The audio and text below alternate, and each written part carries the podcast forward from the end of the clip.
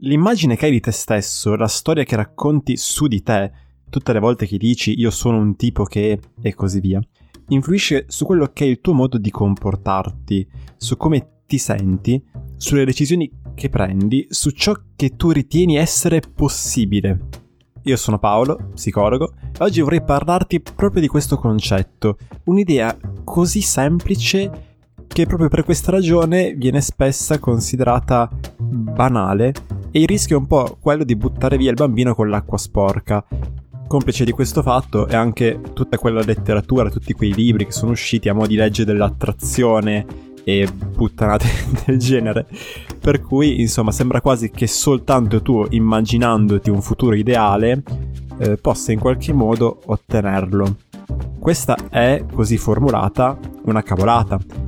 È ovvio che sia necessario agire nel mondo, nella realtà, affinché tu possa ottenere qualunque tipo di risultato. L'immaginazione da sola non sarà in grado di produrre qualcosa di positivo per te in termini materiali, ma se non impari a utilizzare in maniera produttiva questa capacità della tua mente di immaginare, quelle azioni che potrebbero effettivamente migliorare la tua vita potresti non metterle in atto mai, oppure non portarle avanti per un tempo sufficiente affinché ottengano un risultato positivo. Sto rileggendo in questi giorni Psicocibernetica di Malz, un libro dal titolo Idiota. eh, è anche un po' datato in realtà, siamo negli anni 60 quando viene scritto, scritto da un medico, un chirurgo plastico, che si accorge come a volte l'operare le persone cambiare i suoi connotati, il suo viso, produceva un aumento di fiducia in se stessa da parte della persona. Altre volte, però, questo non accadeva, la persona rimaneva esattamente la stessa, anche quando era dotata di un viso bellissimo, cosa che prima non aveva. Allo stesso tempo, però, Miles si accorge che non è sempre necessario operare e che attraverso una tecnica immaginativa che ha molto di ipnosi, per intenderci, ne ho parlato in uno scorso episodio, vi consiglio di andarlo a recuperare dove si spiega che cos'è.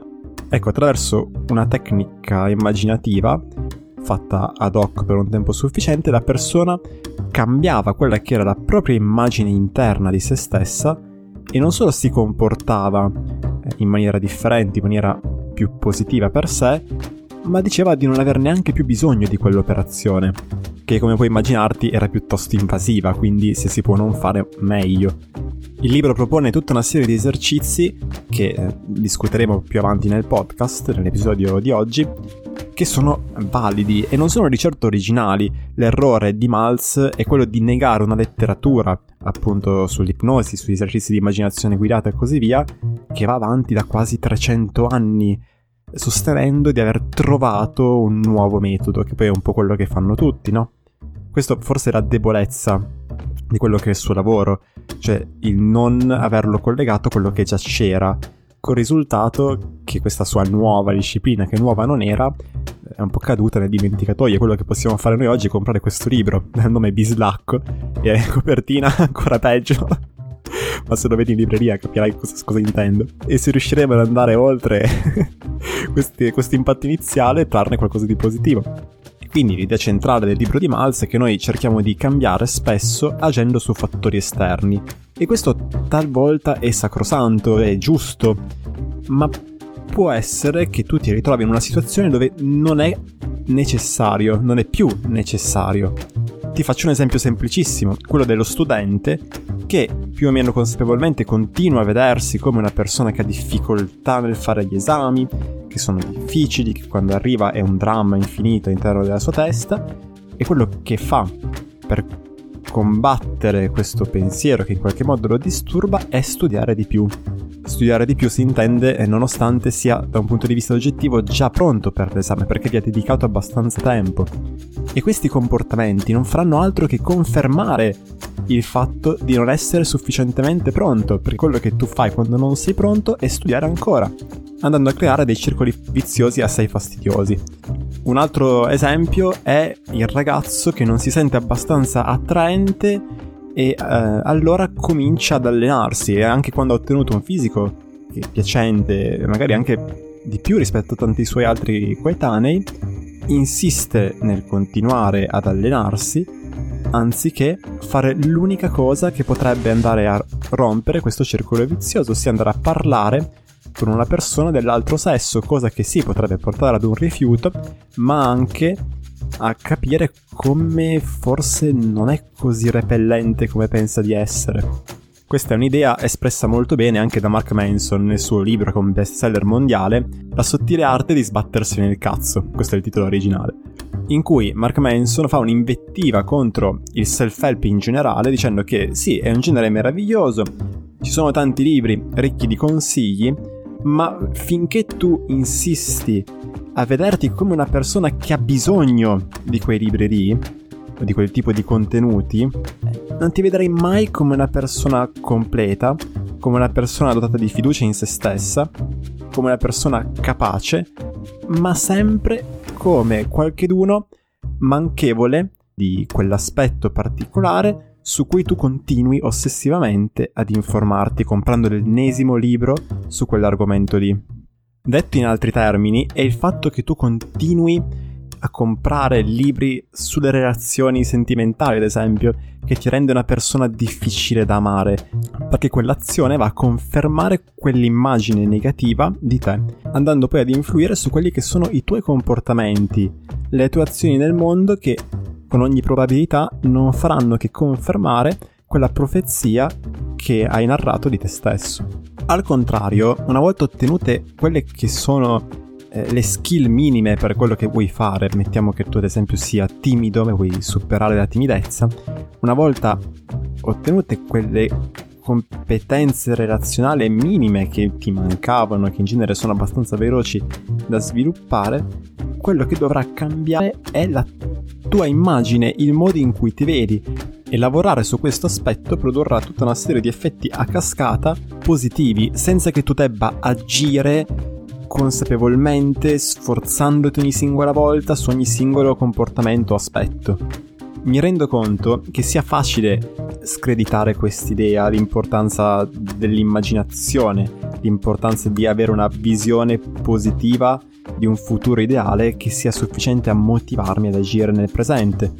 E sia facile bollare tutto questo come autoinganno, autosuggestione, banali illusioni che magari sì sono utili per stare bene nel momento, ma di certo non possono fare la differenza, come invece potrebbe farlo l'insegnare abilità concrete, pratiche, una visione molto positivista della realtà in cui eh, questa è vista come se fosse possibile individuare in maniera circoscritta un problema che in realtà sono, è complessissimo e poi trovare una specifica azione la quale una volta messa in atto produrrà risultati positivi.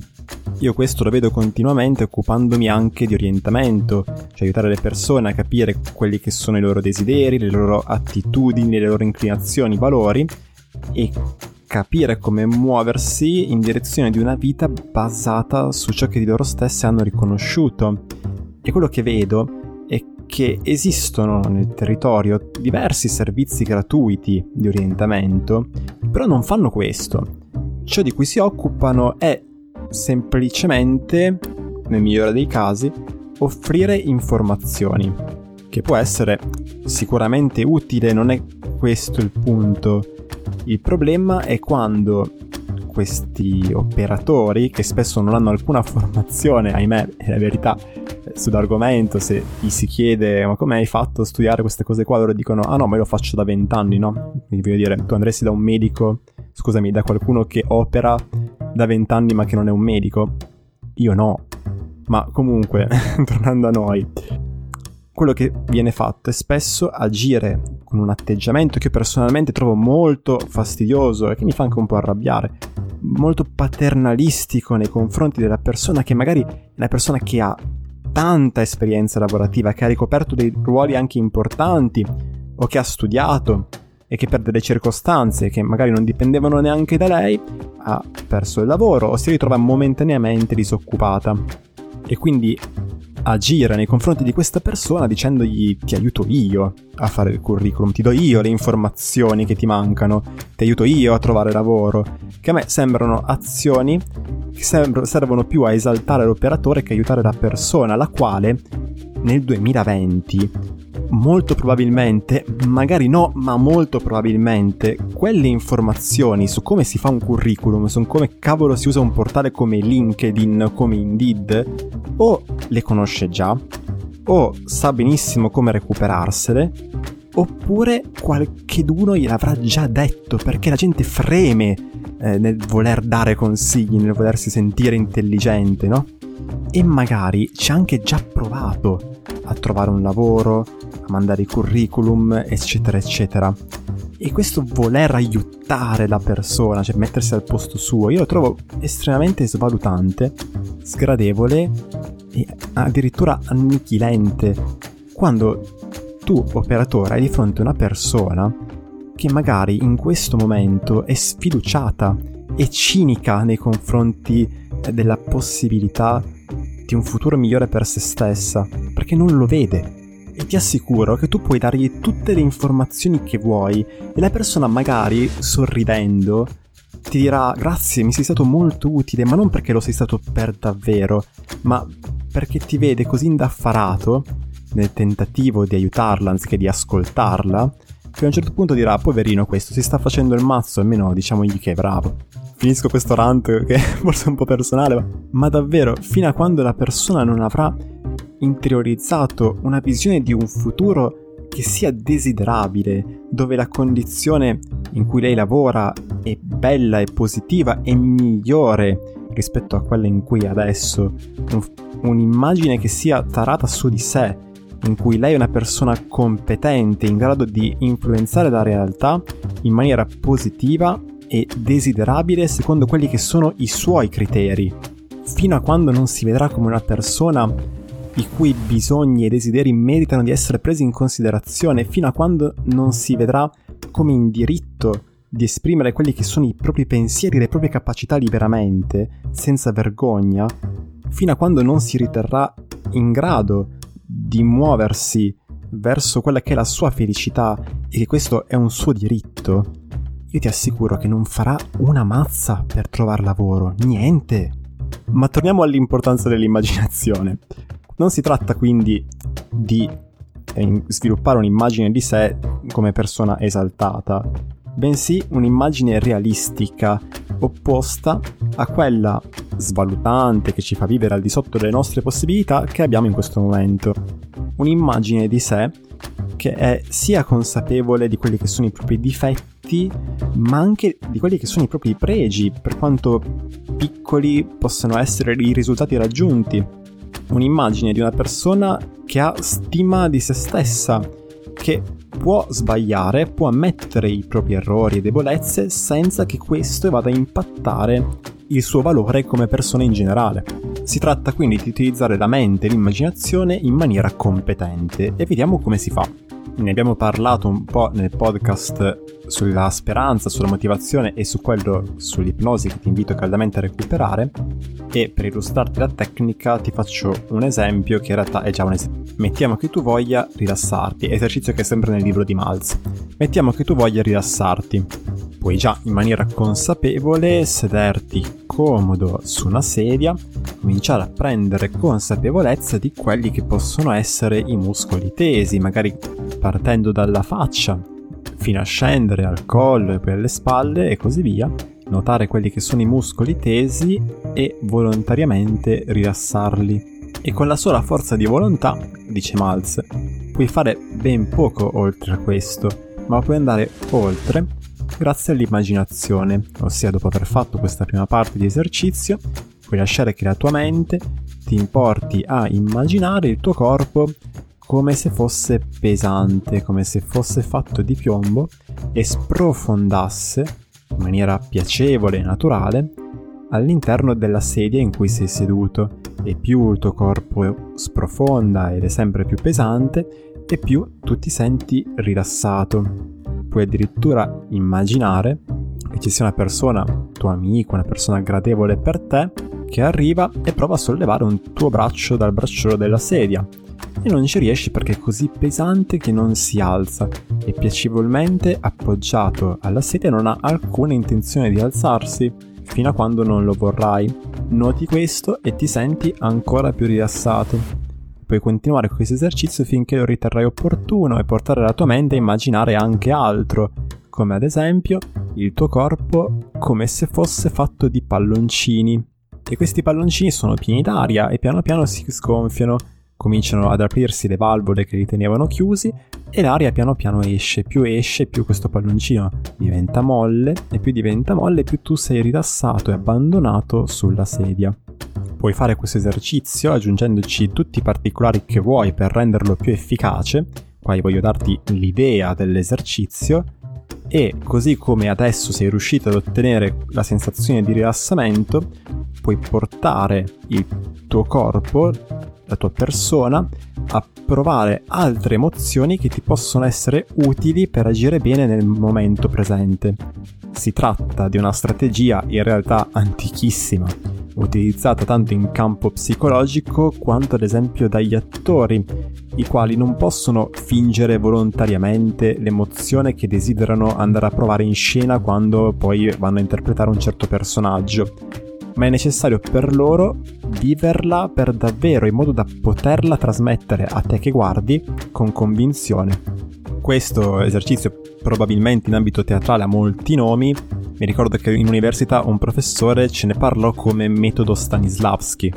Se ti occupi di teatro, sei un attore o fai recitazione e ne sai di più e vuoi contattarmi per raccontarmi la tua esperienza, sono più che contento di imparare cose nuove. Ma si tratta in linea generale di non utilizzare la forza di volontà per ottenere una certa emozione, un certo stato, cosa che probabilmente produrrebbe esattamente il contrario di ciò che vorremmo fare, ma di dare a quel sistema meraviglioso che è il nostro cervello, che è la nostra mente, un input chiaro affinché lui trovi il modo di raggiungere quell'obiettivo. E lo si fa grazie all'immaginazione. Si tratta di immaginare se stessi come se fossimo già laddove vorremmo essere. Ti faccio un esempio concreto. Ti alzi al mattino, ti guardi allo specchio e cominci a chiederti se fossi già la persona che desidero essere, se avessi già raggiunto quello specifico obiettivo che mi sono prefissato, che cosa farei di diverso? Come mi vestirei? Come camminerei? Mi prenderei più cura di me stesso? Mangerei meglio? Farei esercizio fisico? Che cosa nel, nel dettaglio? Come interagirei con gli altri? Che cosa direi a loro e loro come risponderebbero a me? Si tratta, e questo è importante e può essere utile farlo per iscritto la prima volta, in modo che sia più facile richiamarlo in seguito, di andare nel dettaglio, ma davvero nel dettaglio della, del piccolo gesto, della postura, del tono di voce utilizzato, di quello che è l'ambiente intorno a noi, di quelle che sono le reazioni degli altri, di quelle che sono le nostre reazioni alle reazioni degli altri, partendo dal presupposto che quell'obiettivo o quel desiderio noi l'abbiamo già raggiunto, che siamo già quella persona impavida, non più timida, o qualunque sia il tuo obiettivo. Si tratta quindi, merita ripeterlo, di descrivere nei più piccoli dettagli ciò che faresti se fossi già lì dove vorresti essere, chiederti che cosa farei oggi di diverso se il problema non ci fosse più, se quell'obiettivo fosse già raggiunto. Cosa faresti di diverso? Sorrideresti tu per prima al ragazzo che ti piace? Andresti senza pensarci due volte al primo appello dell'esame? Che cosa ti fa dire che quell'obiettivo è già raggiunto? Che cosa noti di diverso? Cosa pensi di diverso? Come senti la realtà in modo diverso? Quali comportamenti comporrebbero la tua quotidianità?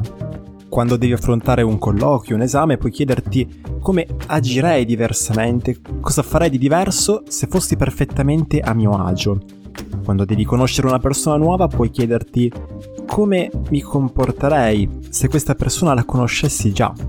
O come suggerisce Tim Ferris nei suoi vari libri e podcast, che cosa farei di diverso se fosse facile la situazione. Questo è l'esercizio del come se, in cui l'emozione che viene prodotta è reale, anche se l'immaginazione non lo è. Si tratta di vedere questa capacità della nostra mente in maniera pragmatica, cioè di mettermi nello stato migliore di agire nel presente, al di là di quella che è la realtà oggettiva, questione sulla quale non stiamo a discutere qua adesso e sulla quale gente molto più competente di me si è scervellata a dovere.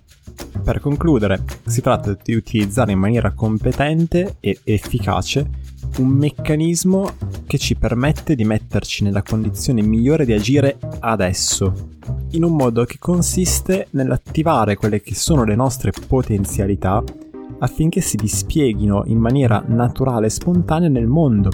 Si tratta di essere nei confronti di se stessi come un buon capo, che quindi non ti costringe a compiere azioni senza neanche magari spiegarti il perché delle stesse, senza condividere con te quello che è lo scopo finale, l'obiettivo, ma che invece desidera persuaderti affinché tu spontaneamente voglia collaborare con lui, che poi sei sempre tu.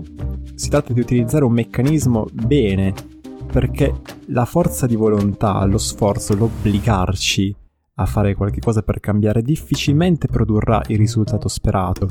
Fallire o evitare di creare all'interno della propria mente un'immagine ben definita di quello che sarebbe un futuro ideale in cui la situazione problematica non esiste più, oppure in cui l'obiettivo è già raggiunto, significa muoversi alla cieca, muoversi senza una direzione. Ed è un po' come se una parte di noi opponesse resistenza a questo, perché è come se dicesse e no che non cambio, perché io non so dove vuoi andare. E là dove vuoi andare tu potrebbe esserci un baratro, potrebbe esserci il vuoto. Io qua non sto bene, sto male, ma almeno sono al sicuro, è una situazione che conosco, per quanto disfunzionale. Si tratta in definitiva di imparare a negoziare con se stessi. Bene, questa era la puntata di oggi, spero che ti sia piaciuta, nel caso puoi condividerla, ad esempio sulle storie di Instagram. Per altri contenuti, per capire che cosa faccio e come posso esserti utile, ti invito a visitare paolaperez.it. Noi ci risentiamo al prossimo episodio e buon proseguimento. Ciao!